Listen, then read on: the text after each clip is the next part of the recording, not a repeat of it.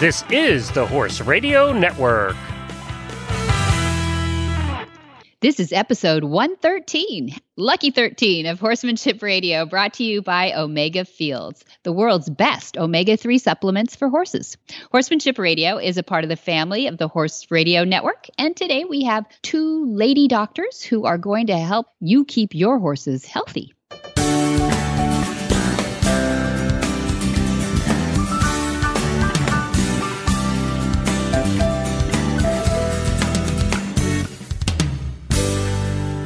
This is Debbie Loucks, and you're listening to the Horsemanship Radio. Thanks for joining us. Horsemanship Radio airs on the 1st and the 15th of the month, and I have my producer, Jen, with me today. Hi, Jen.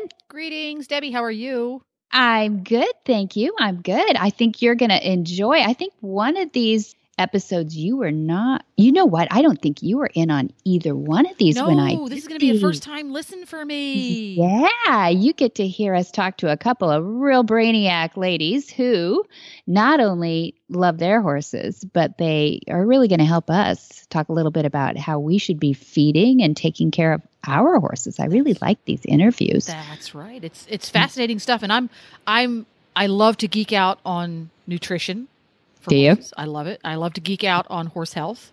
And Dr. Wendy being a co-host at the driving radio show, I get to geek out with her when she comes to visit. Yay! That's right. That's right. You guys live close to each other, don't you? Yes, she is uh, in Florida as well, a little bit south of us.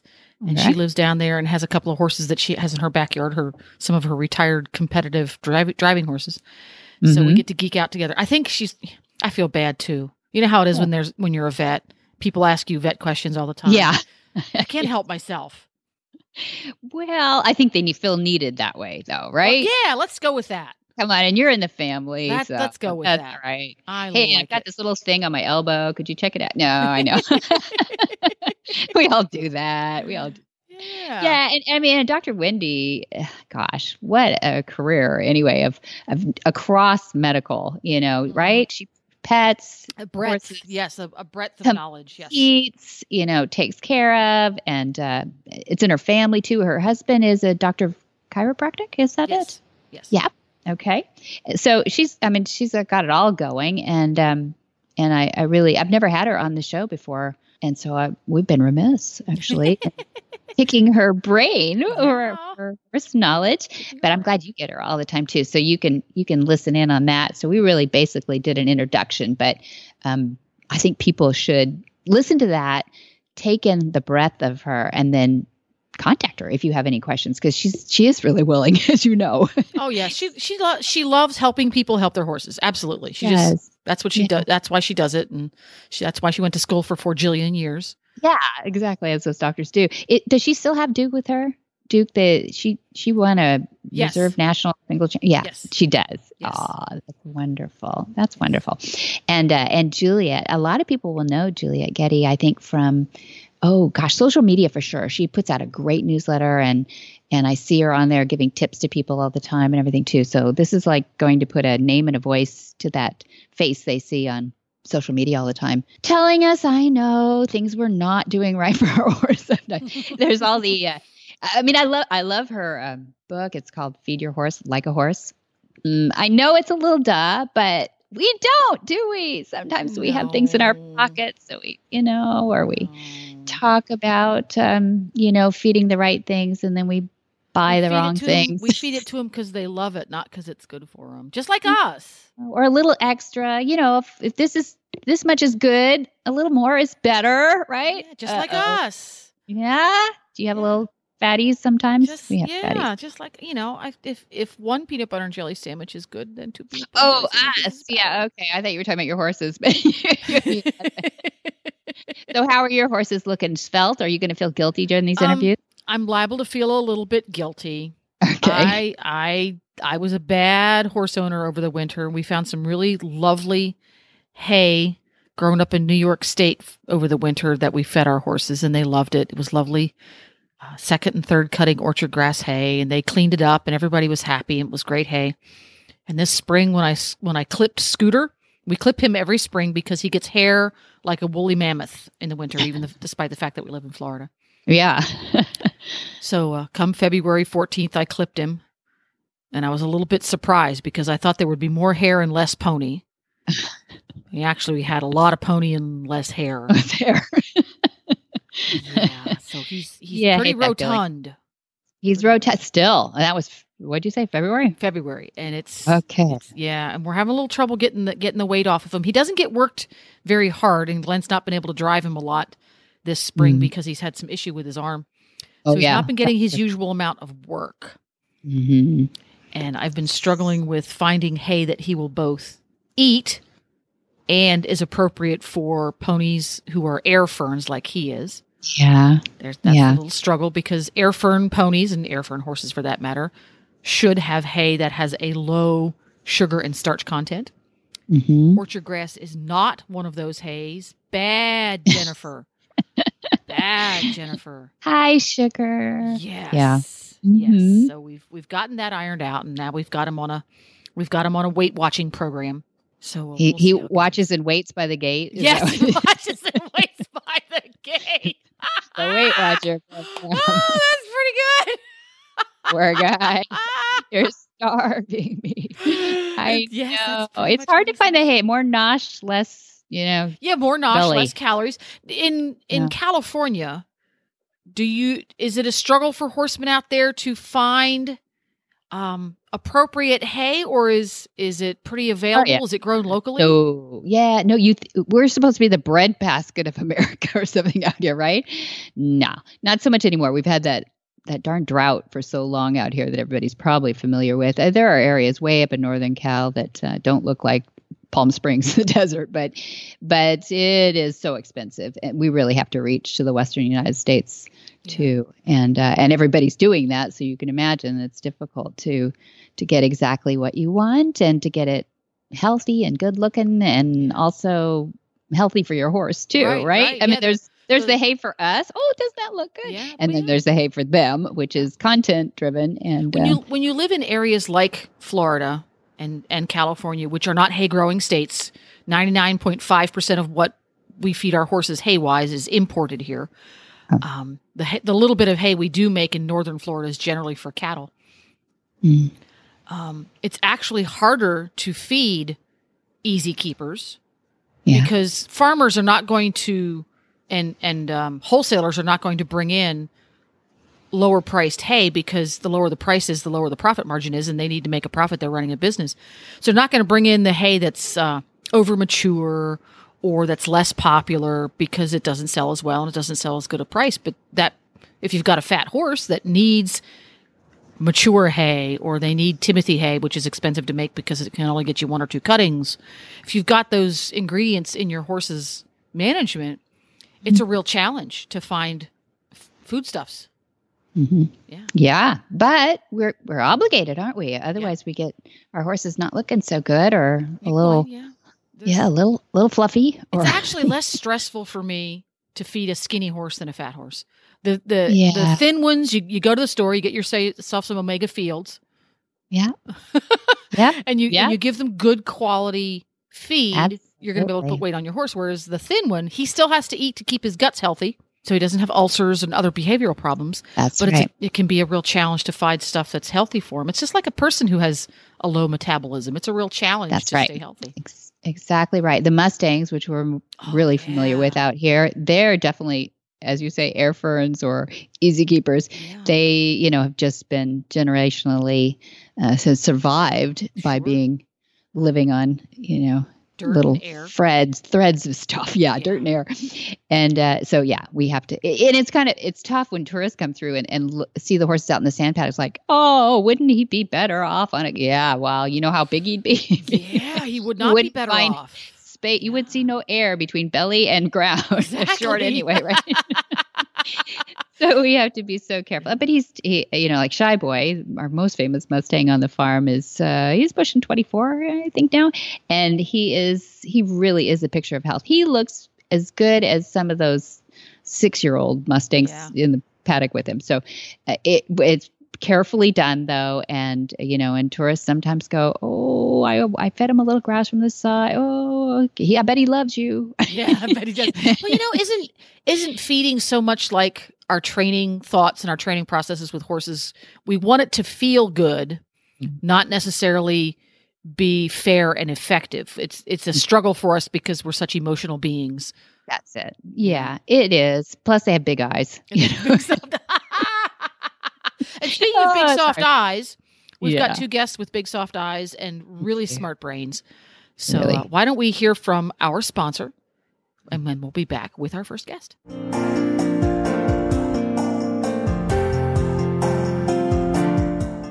Your horse is your partner in sport, in leisure, and just in life. To keep him at his peak performance and optimal health, a solid nutritional foundation is key. Ideally, horses are able to graze fresh, growing grasses, which most closely mimic their natural diet. But that may not always be possible, and we may need to supply some of those missing ingredients in today's diets and provide more functional foods. One component of a horse's diet that is often underfed are omega 3 fatty acids. While more prevalent in fresh forages, harvested forages are lower in omega 3 fatty acids due to their more advanced maturity. Obviously, grasses and legumes have to grow to a sufficient height in order to be harvested, while foraging patterns of horses show great preference for shorter, less mature plants. That's why modern horsemen and horsewomen trust Omega Horseshine to provide a powerful, bountiful source of omega 3 fatty acids for their equine partners. Look for Omega Horseshine from Omega Fields at your local tack and feed supplier, or you can find them online at omegafields.com.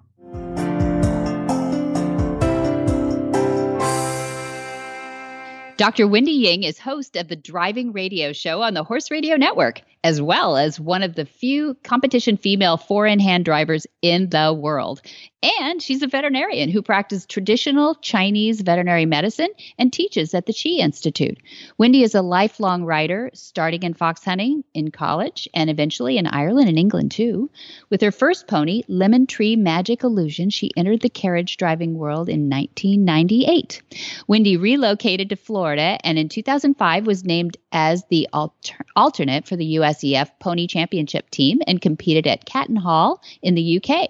And in 2008, Duke and Wendy were named the USEF Reserve National Singles Champions. Wendy treats sport horses and pets alike. Well, welcome, Dr. Wendy Ying. I'm so excited to have you for the first time on Horsemanship Radio. How are you? Good. Thanks so much for having me. I'm really excited because you are the host of the Driving Radio Show. We talked about that. And also a veterinarian who practices in traditional veterinary medicine as well as Mhm. traditional Chinese veterinary medicine. And we're going to talk a little bit about that today. But first, everybody wants to know your horse experience. Now, I've read your bio and people know a little bit about the the you know, timeline, but that's Yeah. about all we know. What did you love about horses that first got you started? Um, you know what? I started riding when I was so little that I don't remember because people have asked me that before. I don't remember not riding Or not Um, loving horses then? or not loving horses. Um, you know, I started riding. We didn't have horses at home. Um, but I grew up in a town that was pretty rural. And so I w- went down to the local riding stable. And I think my first pony I rode was like this little pony named Red that was a Shetland pony that was like super bratty, but very cute. And um, so I learned to ride on that. And then I, my mother, not be, she wasn't a horse person, but she always wanted to be. You know, she grew up in the city and then we moved out to the country. So this is like classic what you Yeah. don't do. She bought this pony. It was like a three year old Arab Welsh cross that was unbroke. And she thought it would be great because we could grow up together. And I was like six.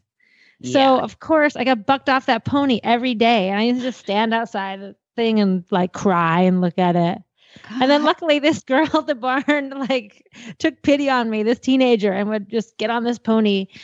Because my mother would just take me down to the barn, you know, and say, okay, we have to get your pony ready for your lesson. But the pony wasn't trained. So this teenager Who's the giving barn- the lesson? Oh, a teenager. Okay. no, gotcha. no. There was like a yeah, there was a trainer at the barn, but this was like, you know, backyard Yeah. stable. so this kid at the barn used to get on my pony and, you know, make it behave and then I could get on and ride that was my first pony. Wear them down a little bit. I'm always surprised how people stay in horses, aren't you? you know, Well, Like- that's how you know you love it because why would I keep doing that over and over again? Seems Exactly. really Exactly. Parents, are you listening? Get your get your little six year old tiny little girl a draft horse who will be Yeah. quiet and old and plotty and and let them just ride the couch for a while, right? Yeah. yes, yes, Yeah. that would be great. Yeah, I don't understand how many girls stay in it, but and you know, even dads are more confused by that than ever, I think too. But Oh yeah. but but uh, I, I I think that you're probably as much a cross section story as anybody until it gets into your proficiency. I mean, you don't just become a writer; you become a cross discipline writer. You started off in fox hunting, so tell us how you you made Oh, that transition. Yeah, I you know I did some hunter jumper stuff, and then I went to college in California. I went to San Jose State, Oh. and I was boarding at this farm, and I was you know in my twenties, and this group of riders used to fox hunt with the Los Altos hounds, and they're like, "Oh, you got to come with us." And at the time, they were hunt they were hunting on Stanford University property. Yeah, it's beautiful. Um, yeah, you know where the big telescope is on the side Yeah. of 280. We Yeah. used to, hunt- yeah, we used to hunt that property, wow. and it was right near my barn. I could hack to the hunt. I'm like, oh yeah, I gotta go hunting. This sounds fun. I had never been fox hunting, and so I took out this horse, and he was okay trail riding, but he was, you know, I had never really. You know, done much galloping outside the arena. This is my show hunter, and he was like Oh, yeah. 17 hands oh. and I took him out, and he must have been hunting before because, he, like, he heard the hounds and he had that Yeah. whole body shake. oh wow. And um, I we got out there, and I was like, okay, it's like not going so good. He's a little nervous, and the huntsman blew the horn, and that horse reared up and did like a 180, and then just took off because we were drag hunting, so it's Yeah. fast. You know, you just hit the line and go. And we ran for like, we must have run for like 15 minutes. And I couldn't stop. I was trying to, but like there was Oh. no stopping. so I just like gave up and we're running across this Held field on. in California. This like all gopher holes, you know, all the gopher holes you have mm-hmm. out there. And I was just like, I just closed my eyes. Right. And we got to the end. Do you know Mary Triscornia out there? I don't know. Mary Triscornia, she's an inventor, but she was our master at the time. And we got to the end of this run and we're at the top of that Stanford hill with the the, the telescope. Yeah. And I'm like crying. this is my first time out hunting. I couldn't stop. I thought for sure I'd be killed, but luckily Mary stopped and the hounds stopped where the, the little um, cookies were for them. And she's like, Oh, good, Wendy. You did a great job keeping up. and I was like, Oh my God. She thought you were trying, huh? Yes, yeah. that was awesome. but um, so anyways, I ended up getting a different horse for hunting that ended up being really super, and I fell in love with fox hunting, and I did that for a while, and then I I uh, started driving, and then uh, I did combine driving for maybe ten years, and uh, I loved it. It was so much fun. Yeah, that's a big switch, though. I can imagine why you moved to Florida. Flat as a pancake. Was that good for driving, or was that was just a move to Florida? No, that was good for driving, but also I um I I was living in Virginia at the time and I really love Virginia. Uh and I could hunt like every day of the week in Virginia, but it was just too cold for me and you know, I as I got older, I realized like having horses if you're in a cold area, especially being a horse vet, it's very it's Mm. seasonal, Yeah. right? Like everybody was gone after Thanksgiving. That's it. If their horses aren't like dying, you you have no calls from like Thanksgiving to, you know, the middle of February. Yeah. So uh, that's why a lot of horse vets go to Florida for the winter, you know, do other things. So Mhm. I thought, you know, I don't like to deal with cold, and I just decided to move to Florida. I hear you. I I hate the cold. I don't know how people do it, but um, but Florida's a big change from Virginia. So so it worked completely for the horses and for you, and you won a world championship. Uh, Catton Hall. Well, I didn't win a world championship, but I did compete for the United Okay. States equestrian team Oh, uh, that's with a right. pony at the Pony World Championships in England as an alternate. I was the alternate. And that was very fun. And that was a stallion, a Welsh stallion that a friend of mine loaned to me, and his name was Minifred Megastar, and he actually is still standing in um, Colorado. He's Oh, like wow. the super cutest pony ever. It sounds like a He's a unicorn name, doesn't it? Yes, he is a unicorn. He is a unicorn. he, has his own, he has his own Breyer. he does. Oh my god. he god. does. When, My the- ignorance. when this friend of mine told me I could drive this pony, I was like, really? Because I have been like stalking this pony my forever. I love this pony He's a rock star. Know, so Well, I love I love that you treat everything. You treat sport horses, you treat animals, you treat living beings. And you know, you're you're pretty learned in the human balance and health field as well.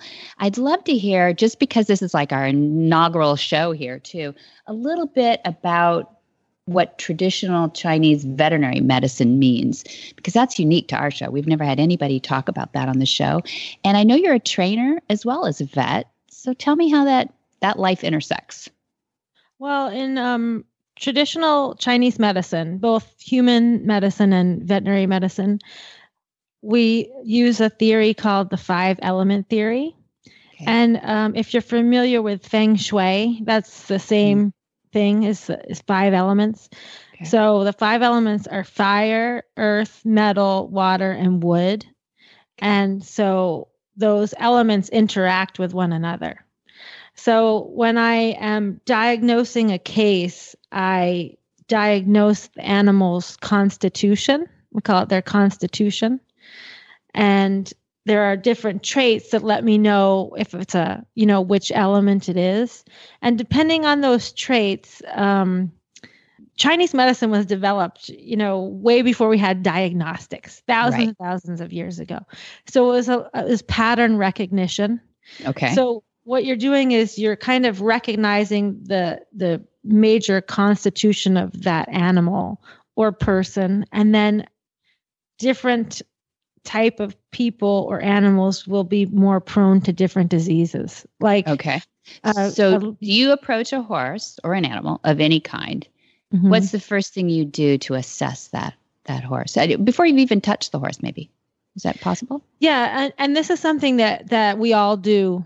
We just haven't classified it. But as a horse Okay. person, this is what you do. So you like say you're say you're on vacation, right? And you're going on a horse trail ride. Right. And you look at this string of horses. Yeah. Okay. Okay. you know the one you want to ride, right? it's true. You don't want this crabby mare standing there that's going to buck you off, or you don't want the like super fat, lazy one that is going to be dragging Mhm. his feet and you're going to be kicking and it's going to be wanting to go back to the barn, Right. right?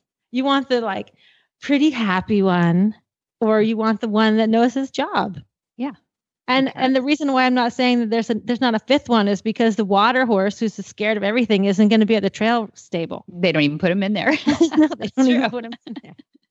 So Okay. so that's what I'm saying. As a horse person, you already know what wh- Right. what personality. So the are- fire you just like- described, yeah, you just described fire, earth, metal, and wood. You left out Exactly. water. Okay. I left out water.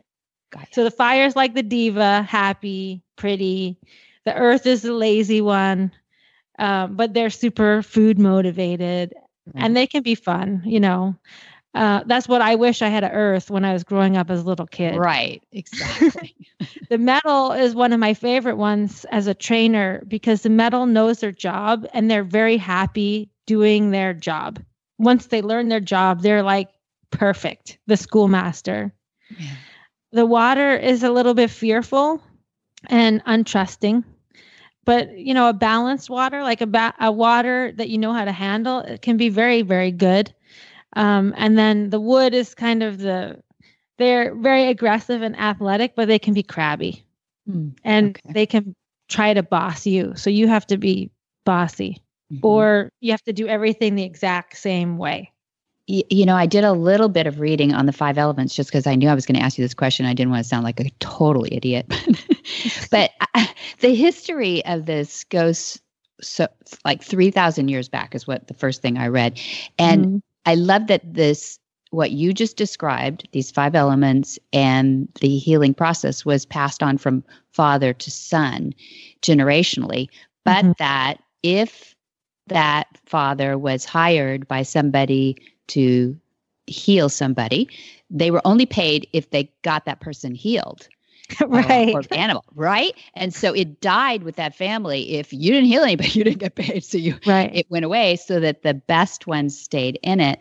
Um, I thought that was just interesting about how proficient this must be over 3,000 years. Well, I'll tell you what, I invent medicine. There's a lot of my clients that feel like if I didn't cure their animal, they don't want to pay either.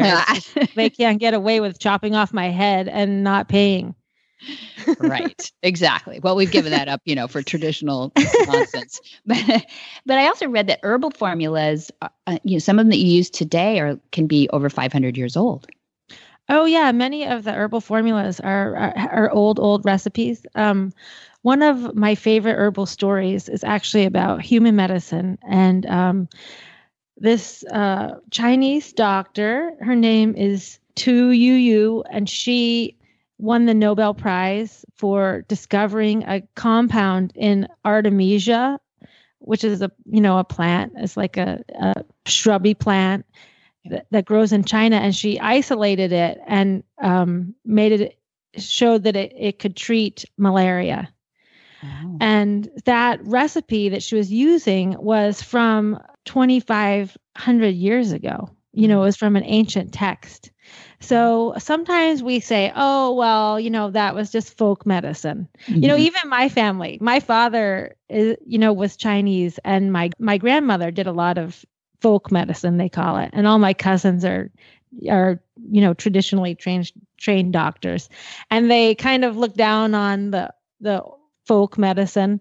But those what they don't understand is that sometimes that the the stories that were passed down we didn't know how to isolate the compounds in those plants at the time. But most of our drugs come from uh, plant isolates. So sure just because they didn't know how to isolate and put in a pill didn't mean it didn't work. Yeah, I right. I mean, it has to come from the earth. So we're all here. There's only so many elements we can use. So one thing that you had said on one of your sites I think is that the body is balanced and it will keep itself well. I don't understand how that happens, but can you explain how you you use that? Oh yeah, well, um, besides the five elements, another thing we use in Chinese medicine is the yin and the yang. Okay. Right. So yin and the yang is like uh, the balance between black and white and hot and cold. Mm-hmm. You know, the, the the opposites. Okay. So, um, like in the way we describe that in modern day medicine is he is uh we need to stay with homeostasis, right? That's the term that we use in traditional medicine. Like mm-hmm. everything's working, right? So, so your immune system is strong. So you can have somebody with the flu sneeze on you, but your immune system kills the flu before it makes you sick. Okay. So if your immune system is weak and somebody with the flu sneezes on you, you're going to get sick so that's how your body gets out of balance. Okay. Well, okay, that's how we get sick. I, I get that. But if we, so let's apply it to horses too. Is there a way that you can keep a horse's health in balance so they're less likely to get sick? And that sounds so obvious, but tell me from your world and traditional. Oh, yeah. Chinese. For horses, I would say, like we all know, the biggest stresses for horses are, you know, their their lifestyle right? Yeah. So horses would be much happier. For example, my horses are retired now, right? They love being in their paddock and eating hay. Yeah. That's what they want to do. That's their number one thing they want to do. They don't want to get job. loaded up in the trailer and go right. spend the weekend at, you know, competing, p- being pushed to their max. I'm having fun doing it, but they'd rather stay home and eat hay. Mm-hmm. So when they go on the road, they uh, you know, they don't get enough sleep, they don't get enough turnout, they don't, you know, they're on concentrated feeds because they have a high calorie demand. Mm-hmm. So that right there can put them out of balance because now they are prone to things like ulcers because of stress and travel and their feeding. Uh, they're prone to body aches and pains because we're working them really hard. They're also exposed to different um, you know other horses coming from all different areas of the country. And yeah. then um i i mean I, i'm not i'm not down I'm knocking supplements but when you're showing you kind of get on this you know you you want to supplement everything. You want to do SmartPak whatever the condition ultra for your horse you know? So as a, we give them so many chemicals. Mm-hmm. so all those things can put the body out of balance Okay, so in order, to, I mean, now you just made an argument for leaving them in the pasture for the rest of their lives. yeah, we yeah, want to go play that way. so we want to go play with our horses. How do we do? We use natural ingredients. Then do we give them? You know, we give them omega threes because we know that that is actually a natural substance that can keep them in balance. Or what? What's your suggestion as a veterinarian? I would say the number one thing to do is to just make sure you step back from your horse and look at the big picture. Because okay. i think i've done this even you know with my own horses. I sometimes like sweat the small stuff and then you miss the big stuff. So like stand back or have your friend come and just look at them. Do they look stressed out? Are they too skinny?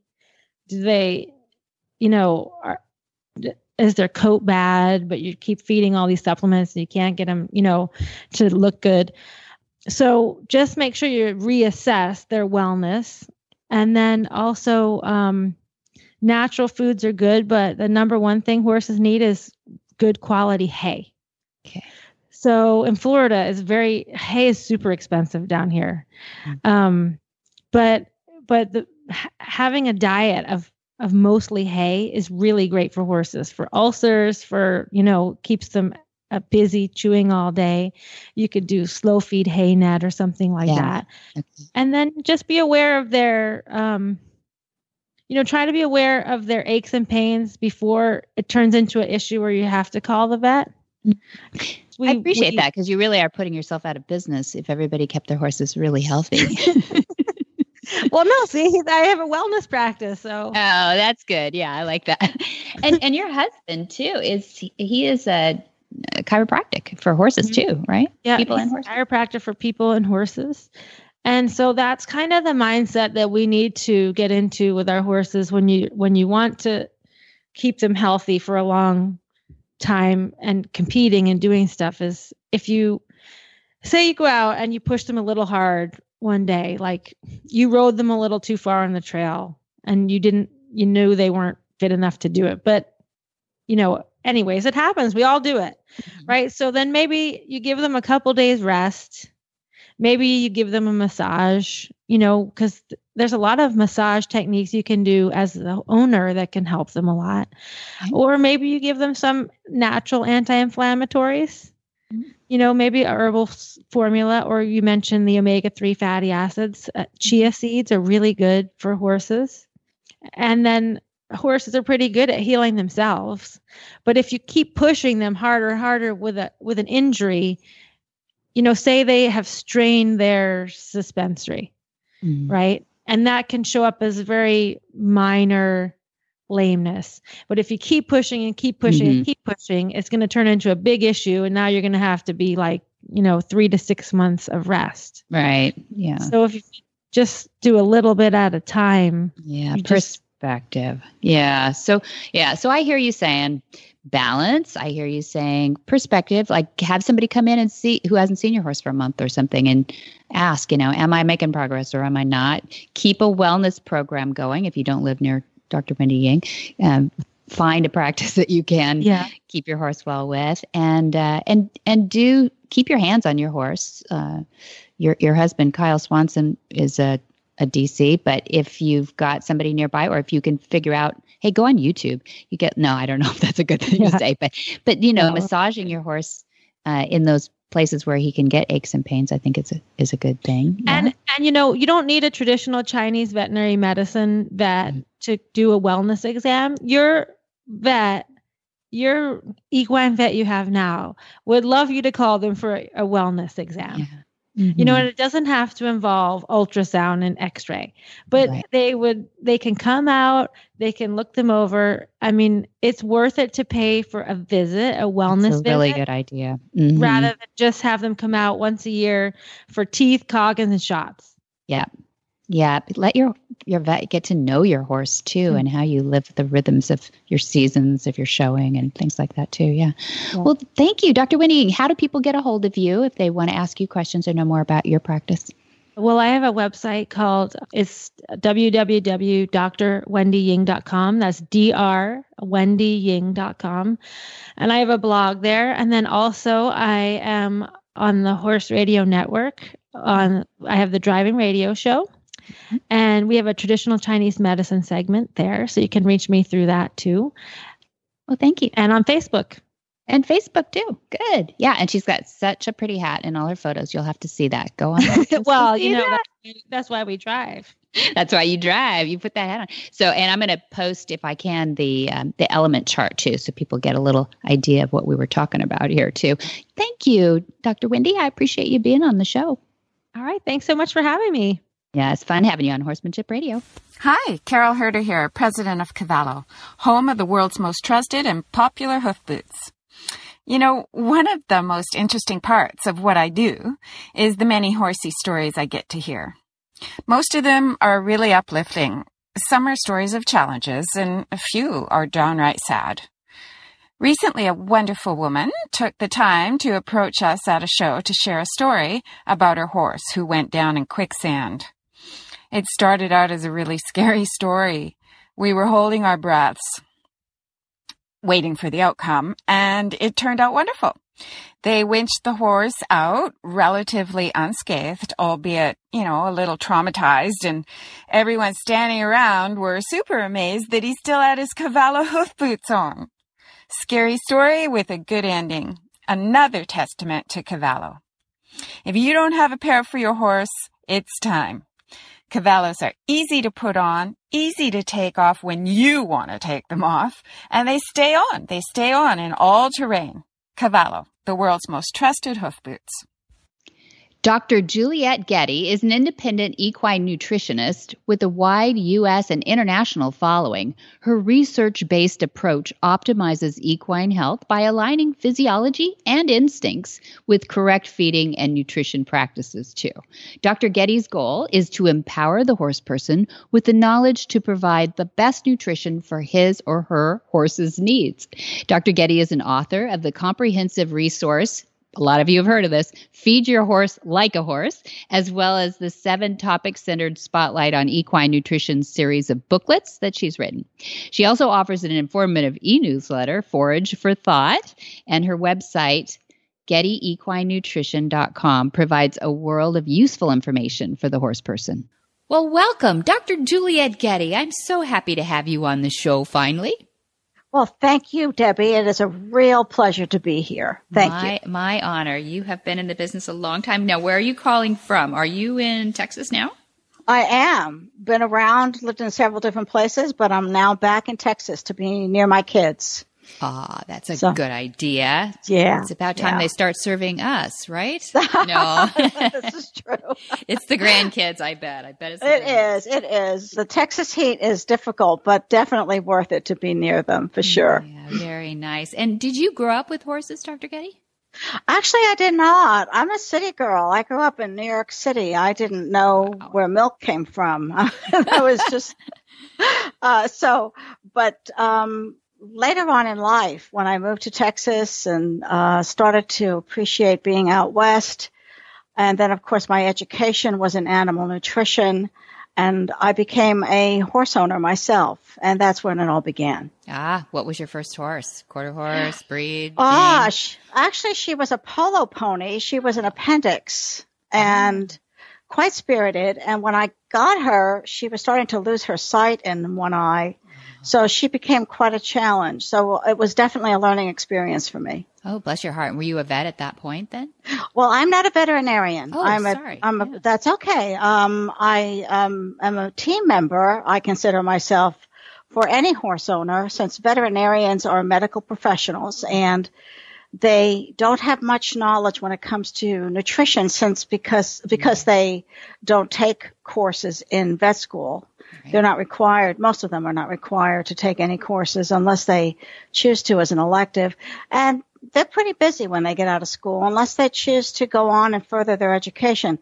Whereas I am a PhD. My, my master's and my PhD are both in animal nutrition. Mm-hmm. And so I have a great deal of concentration and study in that area And so between myself and a qualified veterinarian, we make a good team to help horse owners make their horses healthier. Yes, you do. And you've been doing this a long time. So how long? I have. Yeah.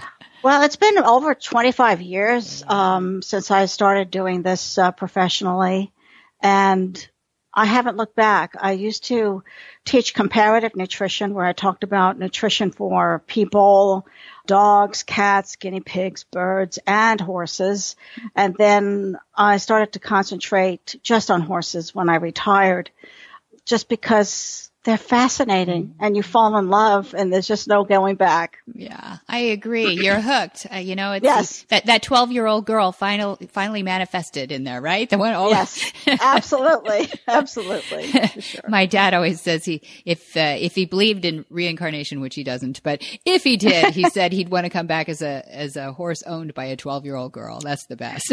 Yes, yes, that would be lovely. Well, I read your newsletter. I love your I love your writing. I love your work. I have no idea how you ended up with horses given that you grew you were born in New York City, but I love that you did because you've been a super uh, advocate for horses and and a and a better lifestyle. I actually, what prompted this interview was I read a, a, wonderful article that you had done about a science trial done in Poland, and I just thought, I love this lady.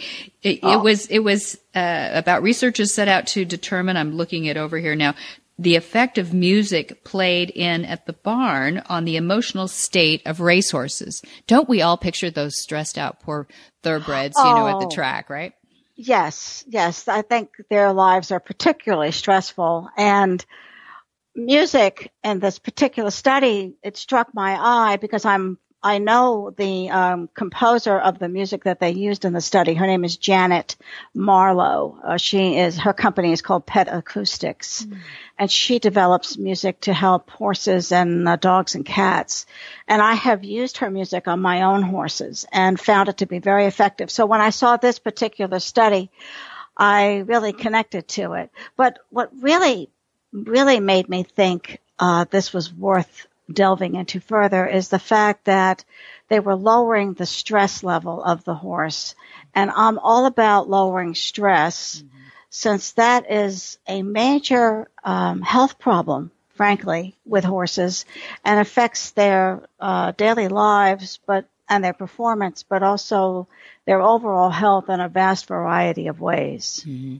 And and do you think that's that's not just uh, a flight animal thing, but you think that we maybe compound the problem a little bit by the environment we, we put them in. But it is a noted thing that a flight animal is a survival mechanism is a, a bit of their adrenaline level and their cortisol levels coming up uh, to Sure. yeah right. So we're sort of fighting that anyway, right? Well, sure. I mean, that's that's the way they're designed. They're designed to flee uh, at a moment's notice, and so when their stress is elevated, their cortisol level goes up, which is that fight or flight hormone that tells them to flee or stick around and fight. And horses never stick around to fight. so when they're confined, for example, when a lot of horses live in uh, barns and stalls, this can this can become an issue uh, for them. But I have found actually the most powerful stressor that horses experience is the restriction of forage. Mm-hmm. In other words, not allowing them to have a steady flow of forage all day long. Mm-hmm. This goes against their instinctive behavior since horses are grazing animals mm-hmm. and in a wild situation they have access to all types of of uh, forages, plants, seeds, flowers, you name it. And in a domesticated situation, we often feed them more like dogs or people, giving them a few flakes of hay every few hours where they may go for two or more hours with nothing to eat. And that is particularly stressful, not only leading to digestive issues like ulcers and colic, but also um, creates a hormonal response that makes it difficult for them to lose weight if they're overweight or can inflame their brains so that they can develop Cushing's disease down the road and even have more inflammation that affects every part of their body, including their feet, their joints, their eyes, their skin. I, the list is endless, really. Mm-hmm. Yeah, just all those effects. So, yeah, we don't want to do that, right? I mean, we love our horses and yes, we, we, we want to take care of them, but we don't always know how. So now you've just uh, touched on one thing, the confinement. Uh, what what about when it's wintertime and there's 12 feet of snow out there and there, there's not much choice on that confinement, right? Yeah. Well, 12 feet is quite a lot. That is not, a lot. Not yeah. very many of us have 12 feet at one time, though. When we lived in Colorado, we certainly experienced that, and that, yeah. those were tough days. Yeah. Um, but if the horse has to be in a stall due to weather, then you need to make sure that they have forage available um, 24 7. So that this can be accomplished simply by putting hay on the ground. Um, that though there's more waste when you do that since they pee and poop all over it. Mm-hmm. But uh, uh, you can also use a variety of feeders that allow them to graze, quote unquote, slowly, mm-hmm. and so that they can they can relax. Because mm-hmm. when horses have forage available 24 hours a day, every minute of the day. They don't eat all of that during all of that time. They relax. They oh. walk away. They take a nap. They chat with a friend. And so, in other words, they just are calm and easygoing about it. And when they see that they can go back and return to their feeder and the hay is still there, something really magical happens. Mm. They start to self-regulate and they start to eat only what their bodies need and their weight becomes normalized, their body condition becomes healthy and they become better behaved too. It's remarkable to see how horses become who they're meant to be. They're not um, irritated. They're not uh, spooky. They they seem to be more attentive. They're more affectionate. Just become better. Mm-hmm. Like yeah. you said, it does affect the hormones too. So somebody might feel sure. like their mare is hormonal and it actually might be a feeding issue. Well, it, it certainly can. Mm-hmm. It certainly can. Most behavioral problems are uh, or stem from poor eating, uh, poor eating uh, habits. In other words, if the horse is, say, two hours or more without anything to eat, the horse is likely in pain. Certainly the horse is stressed because that goes against the way the horse naturally eats. Mm-hmm. I mean, if we, if we truly want to allow our horses to be who they are, we need to do our best to simulate how they would be in a natural wild setting. Now, obviously, we're not going to let them out in the wild, but we can do things while even in confined to a stall that simulate this grazing um, need for them. And the hormones that come into play when we don't follow that make them not only irritable, but can induce inflammation that can affect their body so that they are in pain. And in particular, I mentioned uh, digestive disorders. Mm-hmm. Ulcers yeah. are the number one um, result of restricting forage. The reason for this is something that I think very few people really uh, are aware of, and that is that the horse's stomach is not at all like our own or like your dogs or your cats. When, for example, when, when we sit down to eat a meal, we our our stomachs produce acid and this starts the digestion of protein. It's very important that the acid is there. And then once we stop eating the acid secretion also stops so we're comfortable. Mm-hmm. but a horse's stomach produces acid 24 hours a day every minute of the day. So why is that? That because the horse is designed to chew mm-hmm. all the time Chewing produces saliva, which is a natural antacid, so it, it neutralizes the existing acid that's in the stomach. Otherwise, that acid can erode a hole in the stomach lining, mm-hmm. particularly the uh, upper portion of the stomach, which does not have a protective mucus lining in it like our stomachs do. Mm-hmm.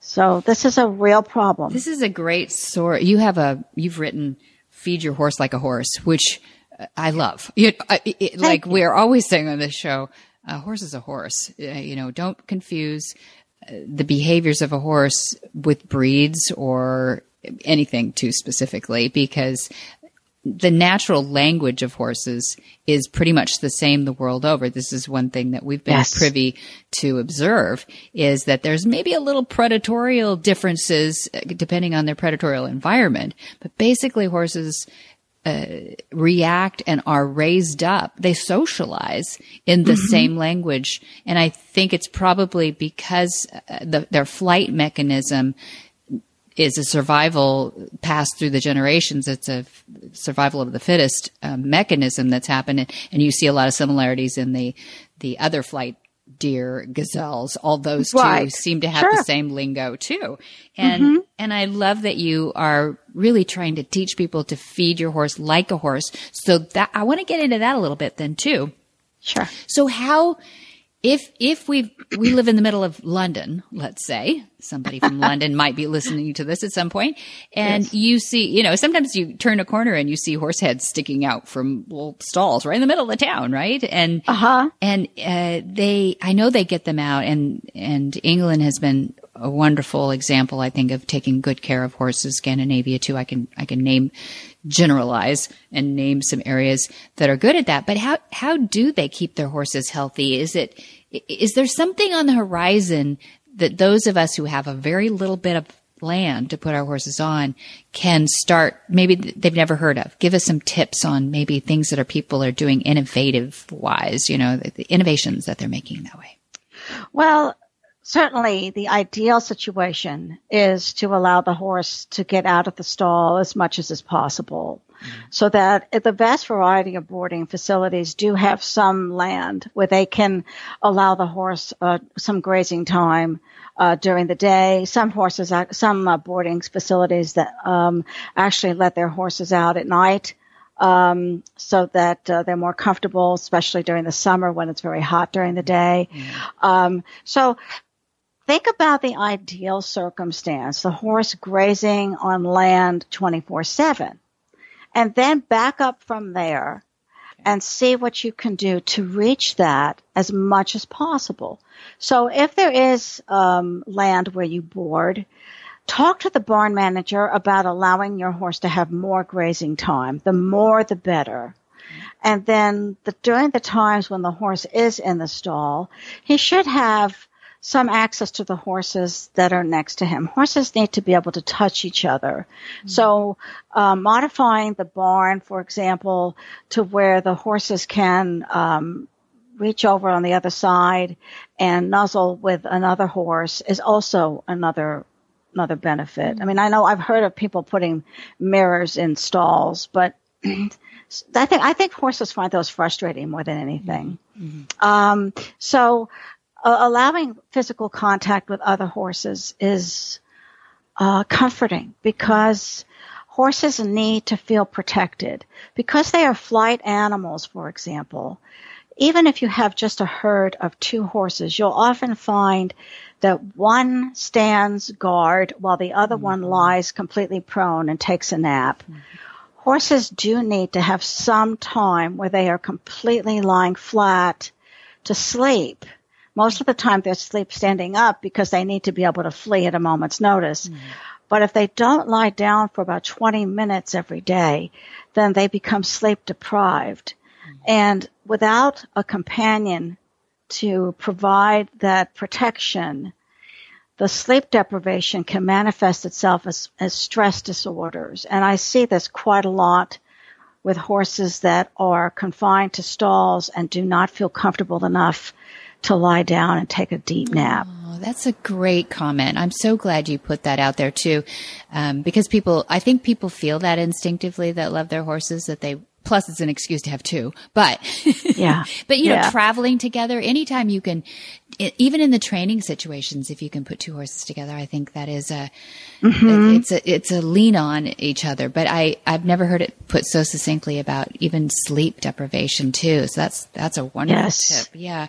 What about boredom busters in the stall? hanging balls and oh there's like all kinds of things i mean you the the toy section in some of the catalogs is really amazing I, I, suppose that they're helpful anything i mean it can't get boring but if the horse does have access to hay all the time, then that will relieve um, not just boredom, but also the discomfort and stress that the horse feels. So that's important that the, the hay does not run out, whether you have a hay net or a, a, a, a feeding system that sits on the ground in a tub that has mm-hmm. slow feeding uh, mechanisms. I won't mention any brand names. If anyone's interested, I I'll be happy to offer some suggestions. Oh, I, am going to um, I'm going to ask you offline then because my producer Jen is a, a hay net like collector. she's always she's always in search of the perfect hay net. she even makes okay. her own sometimes with duct tape. Yeah. yeah. So yeah, no, but the, I think those are good, and I think they're getting better, and people are start, starting to try to figure. out. So feeding from the ground is a ideal because I'm picturing your natural horse out there. Right. Um, I was just going to address that issue. Yes. Yeah. yeah. Please go ahead. Well, hay nets. That's what I mean. Since we since I brought it up, mm-hmm. Um, most of the time hay nets are hung on a fence post or on a nail right. in the in the stall or something like that. Um, but um, it requires that the horse eat in an unnatural position. The horse has to twist his head um, to to get hold of the hay, and that can become painful over time. Mm. You know, or we might see changes in their jaw and in their bite, and so they they experience um, physical changes that can be overall damaging in mm. time. The best way to feed a horse is off the ground. So um, you could put a hay net um, on the ground or tether it to the wall in some fashion um, so that they don't have to twist their heads. But um, if they if they have shoes, this becomes an mm-hmm. issue because mm-hmm. they can get caught. Yeah.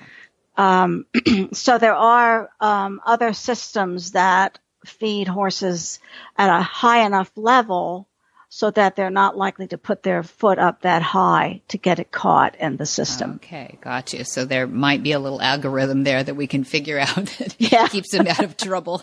Yeah, horses do have fine do help find ways to uh, get themselves in trouble.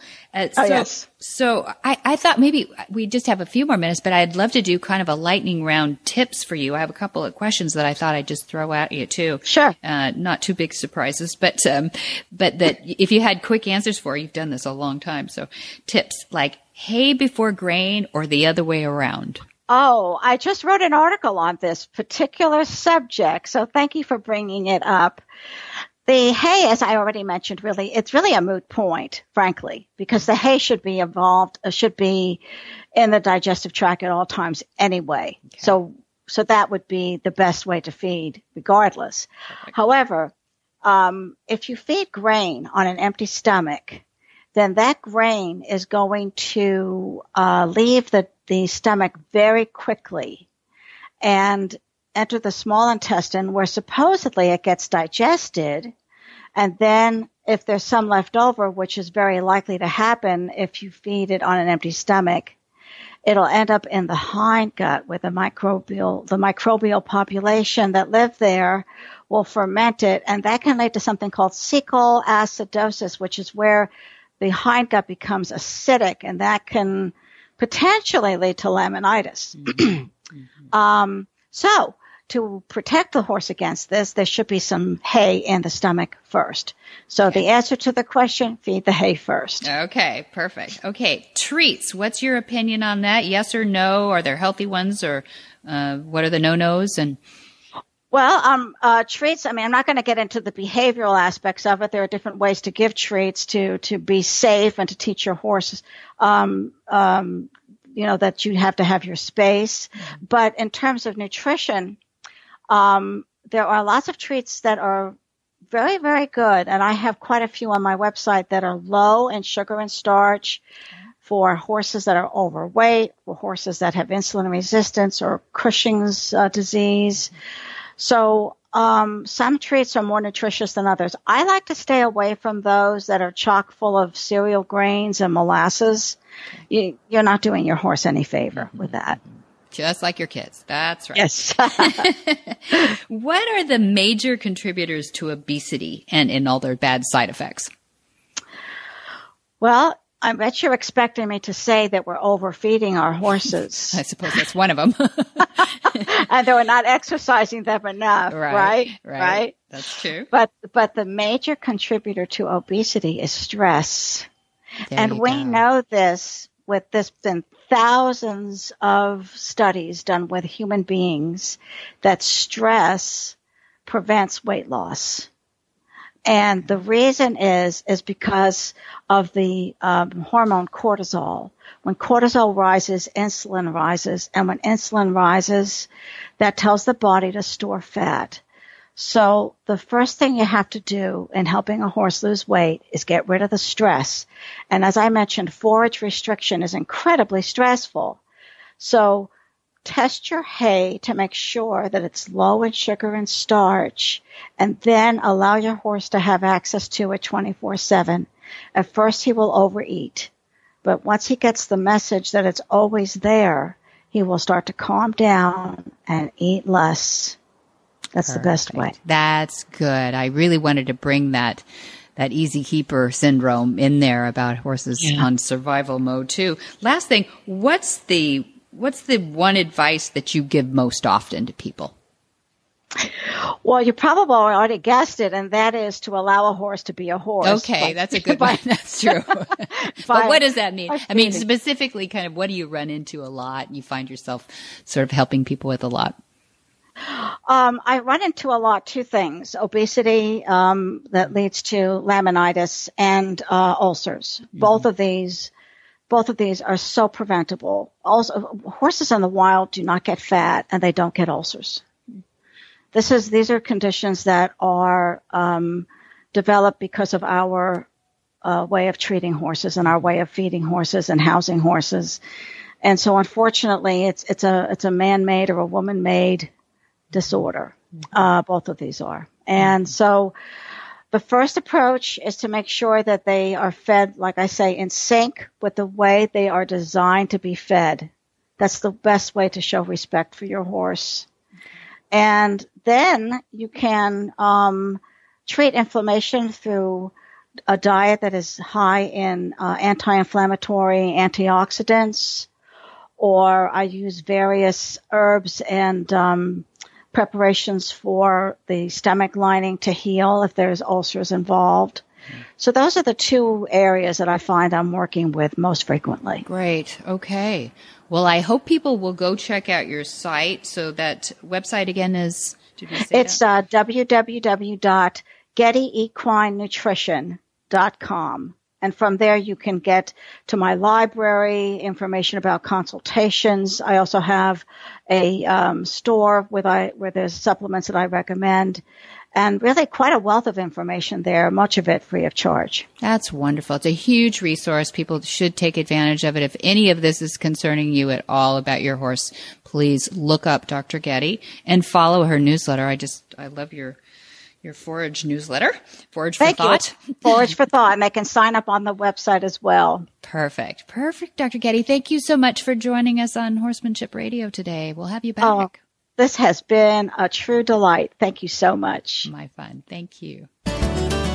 Whisper the language of the herd. Listen, you don't have to say a word. It's time for Jamie Jennings to fetch an email from Monty Roberts' inbox and share a morsel of Monty's wisdom in a little segment we like to call Ask Monty. Leave this world a better place than mine. The magic in the language of the herd. Horsemanship radio producer Jen here again, and I am pinch hitting for Jamie while she's out in Big Sky Country training some beautiful Frisian horses. Tough gig, eh? Here's our question Why do we mount from the left side? Is it merely tradition, or does it to do with the horse's physiology? Monty's answer. The fact that we mount on the left side dates back in history to a time when horses were ridden primarily to go to war. Soldiers were equipped with sabers routinely attached to the left leg. The right handed trooper would draw his saber across his body with the right hand. If you attempted to mount from the right side, you would have to use your left foot in the stirrup. This meant that your left leg was obliged to swing over the horse's back with a saber on that side. This would be awkward and even dangerous. The officers trained young recruits to get on their horses with their saber, rifle, and pack. This required a uniform set of regulations, and since most of the troops were right handed, the left side of the horse was chosen for mounting. Thus, it became known as the near side, and the other side as the off side. Through the centuries, it became a habit of all people who worked with horses to work from the left side. Most people working with driving horses would work from the near side because the harness was geared to be buckled from the near side. The bridle and headstall were also geared to buckle from the near side. Horses were habitually worked from birth from the near side, so most horses respond better from that side. For more of these insights into good horsemanship, go to www.montyroberts.com and click on the orange banner that says Get Free Horse Tips. Hi, I'm Monty Roberts, and I'm dedicated to training horses without pain. You can learn to do it too on my Equus Online University. Western, English, the beginner, or the advanced rider. It doesn't matter. You can connect with other students online too, on our forum, and there's a new lesson every week. It's a lifetime of learning for you on my Equus Online University at montyroberts.com. What in the wide, wide world of sports is going on here?